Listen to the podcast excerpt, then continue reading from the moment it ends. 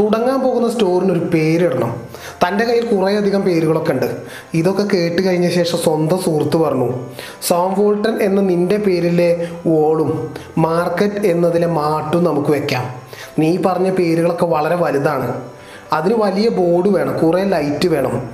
അപ്പോൾ അത് നമുക്ക് ലാഭിച്ചാലോ? പണം ലാഭിക്കാൻ വേണ്ടിയിട്ട് ചെറിയ ബോർഡിനായി ആ പേര് തന്നെ അവരങ്ങോട്ട് ഫിക്സ് ചെയ്തു. ഇയാളൊരു അത്യാഗ്രഹിയായിരുന്നു. പോരാ പോരാ പോരാ എന്ന് ആ മനസ്സ് എന്നും പറഞ്ഞുകൊണ്ടിരുന്നു.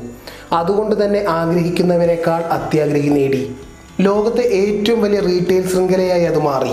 അദ്ദേഹത്തിന്റെ സ്വന്തം സ്വത്തുക്കൾ കുടുംബാംഗങ്ങളുടെ പേരിൽ വീതിച്ചില്ലായിരുന്നുവെങ്കിൽ ലോകത്തെ ഒന്നാമത്തെ കോടീശ്വരനാകേണ്ട വ്യക്തി ആയിരത്തി തൊള്ളായിരത്തി പതിനെട്ടിലെ ലോകമഹായുദ്ധത്തിന് ശേഷം അമേരിക്ക സാമ്പത്തിക മാന്ദ്യത്തിൽ വീർപ്പ് മുട്ടി നിൽക്കുന്ന സമയം ആ ദാരിദ്ര്യത്തിലാണ് അവൻ ജനിച്ചത്. കിങ്ഫിഷർ എന്ന ആ ഗ്രാമത്തിൽ കൃഷിക്കാരനായ പിതാവ് ആ മനുഷ്യൻ വിശ്രമിക്കുന്നത് ആ കുടുംബം കണ്ടിട്ടേയില്ല എന്ന് വേണം പറയാൻ.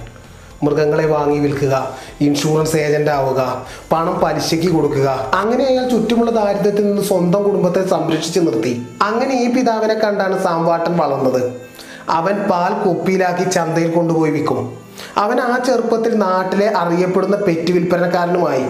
അങ്ങനെ ആയിരത്തി തൊള്ളായിരത്തി മുപ്പതിലെ ആ ഗ്രേറ്റ് ഡിപ്രഷൻ സമയത്ത് ആ കടുത്ത മാന്ദ്യ കാലഘട്ടങ്ങളിൽ സ്വന്തം പഠന ചെലവ് വഹിക്കാൻ വേണ്ടിയിട്ട് പത്രം വിൽക്കുകയും ക്യാന്റീനിൽ സപ്ലയർ ആവുകയും അങ്ങനെ കിട്ടിയ ജോലികളൊക്കെ ചെയ്തു പോന്നു. ആ കാലഘട്ടങ്ങളിൽ ഇൻഷുറൻസ് ഏജന്റുമാർക്ക് വലിയ വരുമാനമായിരുന്നു. അപ്പോൾ അവൻ ഉറപ്പിച്ചു പഠനം കഴിഞ്ഞ ശേഷം ഒരു ഇൻഷുറൻസ് ഏജന്റ് ആവണം ഒരുപാട് സമ്പാദിക്കണം. ഇതായിരുന്നു അവന്റെ ജീവിത ലക്ഷ്യം ഞാൻ ഈ ജോലി ചെയ്യാൻ വേണ്ടിയാണ് ജനിച്ചത് എന്നൊരു തോന്നൽ അയാൾക്കുണ്ടായിരുന്നു. കാരണം ആരെയും പറഞ്ഞ് വശത്താക്കി സ്വന്തം കാര്യം നേടാനുള്ള തന്റെ കഴിവ്. ആ കഴിവാണ് ആ തോന്നലിന് കാരണം. കോളേജ് പഠനശേഷം പ്രശസ്തമായ ഒരു ഇൻഷുറൻസ് കമ്പനിയിൽ ജോലിക്ക് വേണ്ടി ശ്രമിച്ചു. പക്ഷെ അവരത് റിജക്റ്റ് ചെയ്തു. എന്നാൽ സമയം കളയാൻ തനിക്ക് തീരെ ഇല്ല. അതുകൊണ്ട് തന്നെ ജെ സി പെന്നി എന്ന അക്കാലത്തെ ഏറ്റവും പ്രശസ്തമായ റീറ്റെയിൽ ശൃംഖല അവിടെ ജോലിക്ക് കയറി. ആ സ്റ്റോറിൽ ഒരു ജോലിക്കാരനായിട്ട് മാനേജ്മെന്റ് ട്രെയിനിങ്. ആദ്യം ഇവിടെ സേഫായിട്ട് നിൽക്കണം ഇവിടെ നിന്നുകൊണ്ട് വേണം തന്റെ സ്വപ്ന ജോലിക്ക് വേണ്ടി ട്രൈ ചെയ്യാൻ. അവിടെ അയാൾ കണ്ടൊരു കാഴ്ചയുണ്ട്. ആ ഷോപ്പിന്റെ മുതലാളിക്ക് ഒരുപാട് കടകളുണ്ട്. എന്നിട്ടും ഓരോ ഷോപ്പിലും പോയി അവിടുത്തെ സാധനങ്ങൾ വരെ അയാൾ അടുക്കി വെച്ചു. വൃത്തിയാക്കി. ആളുകളെ എങ്ങനെ അടുക്കി വെക്കണമെന്ന് പഠിപ്പിക്കാൻ വരെ ശ്രമിച്ചു. ചെറിയ ജോലികൾ വലിയ ഉയരത്തിലേക്കുള്ള അടിത്തറയാണ്. സത്യത്തിൽ ഇതൊക്കെ അയാൾക്കൊരു ട്രെയിനിങ് ആവുകയായിരുന്നു. പിൻകാലത്ത് ഒരു സാമ്രാജ്യത്തെ തന്നെ നിർമ്മിക്കാൻ. അയാൾ അറിയുന്തോറും മനസ്സിലാക്കിക്കൊണ്ടേയിരുന്നു. ഇൻഷുറൻസ് ബിസിനസ്സിനേക്കാൾ എന്തുകൊണ്ട് ലാഭകരമാണ് റീറ്റെയിൽ ബിസിനസ് എന്ന്. ഇവിടെ റിസ്ക്കും ഉത്തരവാദിത്തമൊക്കെ കൂടും. പക്ഷെ ലാഭവും കൂടും. ആകെ കിട്ടുന്നത് മാസം എഴുപത്തഞ്ച് ഡോളറാണ്. അത് പോരാ. അയാളുടെ ഉള്ളിൽ പോരാ പോരാ പോരാ എന്ന് പറയാൻ തുടങ്ങി. രണ്ടാം ലോക മഹായുദ്ധം ലോകത്തെ ഇരുട്ടിലാക്കി നിൽക്കുന്ന സമയം യുവാക്കളുടെ വലിയൊരു കുത്തൊഴുക്കുണ്ടായി മിലിറ്ററിയിലേക്ക് അക്കാലത്ത് പട്ടാളക്കാരുടെ വീരകഥകൾ നാട്ടിലൊരു സ്ഥിരം സംസാരമായിരുന്നു. ഇതൊക്കെ കേട്ടിട്ട് എനിക്കും പട്ടാളക്കാരനാകണം എന്നൊരു തീരുമാനമുണ്ടായി അയാളിൽ. അയാൾ ജോലി കളഞ്ഞു. മിലിറ്ററിയിലെ അവസാന റൗണ്ടിൽ വരെ എത്തിയിട്ടോ? പക്ഷെ ഹാർട്ടിനുണ്ടായ ഒരു പ്രോബ്ലം കണ്ടെത്തി. മിലിറ്ററിയിൽ നിന്ന് സാം വാട്ടൻ റിജക്റ്റ് ചെയ്യുന്നു. വീണ്ടും ഇയാൾ ആ പഴയ ഫോർമുല ട്രൈ ചെയ്യുകയാണ്. മറ്റൊരു ജോലി കണ്ടെത്തുക അത് ചെയ്യുക. അവിടെ നിന്ന ശേഷം മിലിറ്ററി ട്രൈ ചെയ്യുക എന്ന്. പക്ഷേ ഇപ്രാവശ്യം ആ ഫോർമുല വിജയിച്ചു. അദ്ദേഹത്തിന് ഒരു കെമിക്കൽ ഫാക്ടറിയിലായിരുന്നു ജോലി ലഭിച്ചത്. അവിടെ നിന്നുകൊണ്ട് മിലിറ്ററിയിലേക്ക് അയാൾ ട്രൈ ചെയ്തുകൊണ്ടേയിരുന്നു. പിന്നീട് എയർഫോഴ്സിലെ സെക്യൂരിറ്റി സൂപ്പർവൈസറായി ജോലി കിട്ടുന്നു. അദ്ദേഹത്തിന്റെ ആഗ്രഹം അങ്ങനെ സാധിച്ചു. അങ്ങനെ ജോലി ചെയ്യുന്തോറും നാളുകൾ കഴിയുന്തോറും വീണ്ടും തന്റെ ഉള്ളിലെ ആ പോരാ പോരാ എന്ന ചിന്ത ഉണരുകയാണ്. അദ്ദേഹത്തിന്റെ ഉള്ളിലെ ബിസിനസ്മാൻ അദ്ദേഹത്തോട് പറയുകയാണ് അടുത്ത ഘട്ടത്തിലേക്ക് കടക്കാനായി എന്ന്. റീറ്റെയിൽ ഷോപ്പിന്റെ പാഠങ്ങളും മിലിറ്ററിയിലെ ഡിസിപ്ലിനും സോം വോൾട്ടനെ പാകപ്പെടുത്തുകയായിരുന്നു. അങ്ങനെ തന്റെ ഇരുപത്താറാമത്തെ വയസ്സിൽ ഭാര്യാപിതാവിൽ നിന്ന് കടവും വാങ്ങി തന്റെ എല്ലാ സമ്പാദ്യങ്ങളും കൂട്ടിവെച്ച് ന്യൂ പോർട്ടിലെ അർക്കൻസാസിൽ ഒരു വെറൈറ്റി സ്റ്റോർ ഫ്രാഞ്ചൈസി എടുക്കുന്നു. അങ്ങനെ അമേരിക്കയിലെ തന്നെ പ്രശസ്തമായ ബെൻ ഫ്രാങ്ക്ലിന്റെ ഒരു ഷോപ്പ് ഇനി തനിക്ക് സ്വന്തമാണ്. അങ്ങനെ ആ സന്തോഷത്തിലാണ് ബിസിനസ് തുടങ്ങിയത്. അപ്പോഴാണ് മനസ്സിലായത്. കട നഷ്ടത്തിലായതുകൊണ്ടാണ് പഴയ ഓണർ കട വിറ്റതെന്ന്. നഷ്ടം കൂടി വന്നുകൊണ്ടേയിരുന്നു. ഒരു തീരുമാനവും എക്സൈറ്റ്മെന്റിന്റെ പുറത്തെടുക്കരുത്. കുറച്ചുകൂടി അന്വേഷിക്കണമായിരുന്നു. എന്നാൽ എങ്ങനെ വീണാലും നാലുകാലിൽ വീണാലേ നമുക്ക് ശീലമുള്ളൂ. അദ്ദേഹം എങ്ങനെ ബിസിനസ് വർദ്ധിപ്പിക്കാം എന്ന് ചിന്തിച്ചുകൊണ്ടിരുന്നു. കടയ്ക്ക് മുന്നിൽ ഒരു പോപ്കോൺ മിഷൻ കൊണ്ടുവന്നിട്ടു. പോപ്കോൺ ഉണ്ടാവുന്നത് കാണാനുള്ള കൗതുകത്തിൽ ആടുകൂടി മറ്റൊരു ദിവസം ഐസ്ക്രീം സ്റ്റാൾ കൊണ്ടിട്ടു. കുട്ടികൾ വന്നാൽ പാരൻസും വരുമെന്ന കണക്കുകൂട്ടലിൽ അവർക്ക് വേണ്ടി പല ഗെയിമുകൾ ഒരുക്കി. കച്ചവടം വലിയ രീതിയിൽ വർദ്ധിച്ചു. വാടകയ്ക്ക് വാങ്ങിയിരുന്ന സ്ഥലത്തായിരുന്നു കട നടത്തിയിരുന്നത്.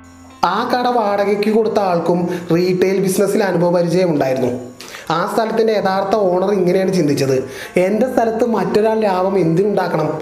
അത് ഞാൻ തന്നെ ചെയ്താൽ പോലെ എഗ്രിമെന്റിലെ അഞ്ച് വർഷം എന്ന ലൂപ്പ് ഹോൾ ഉപയോഗിച്ച് എഗ്രിമെന്റ് നീട്ടാതെ ഓണർ പ്രശ്നമുണ്ടാക്കി അങ്ങനെ കട ഒഴിഞ്ഞു.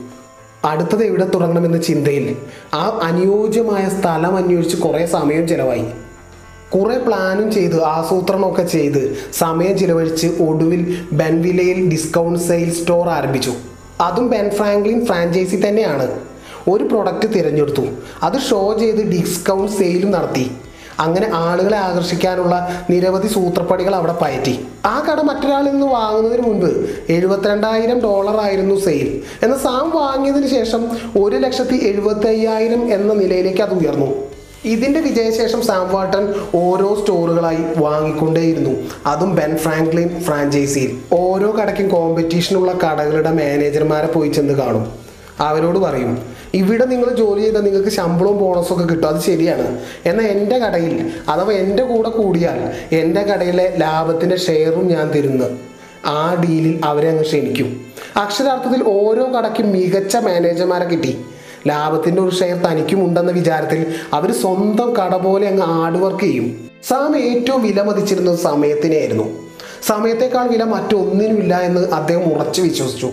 അതുകൊണ്ട് സമയം ലാഭിക്കാൻ വേണ്ടി ഓരോ കടകൾ പോയി നോക്കാനുള്ള സമയം അതിനുവേണ്ടി വിമാനം വരെ വാങ്ങി അദ്ദേഹം. ബെൻ ഫ്രാങ്ക്ലിനുമായി ഉണ്ടാക്കിയ എഗ്രിമെന്റ് ഇങ്ങനെയാണ്. എൺപത് ശതമാനം പ്രൊഡക്റ്റും അവരിൽ നിന്ന് തന്നെ വാങ്ങണമെന്ന്.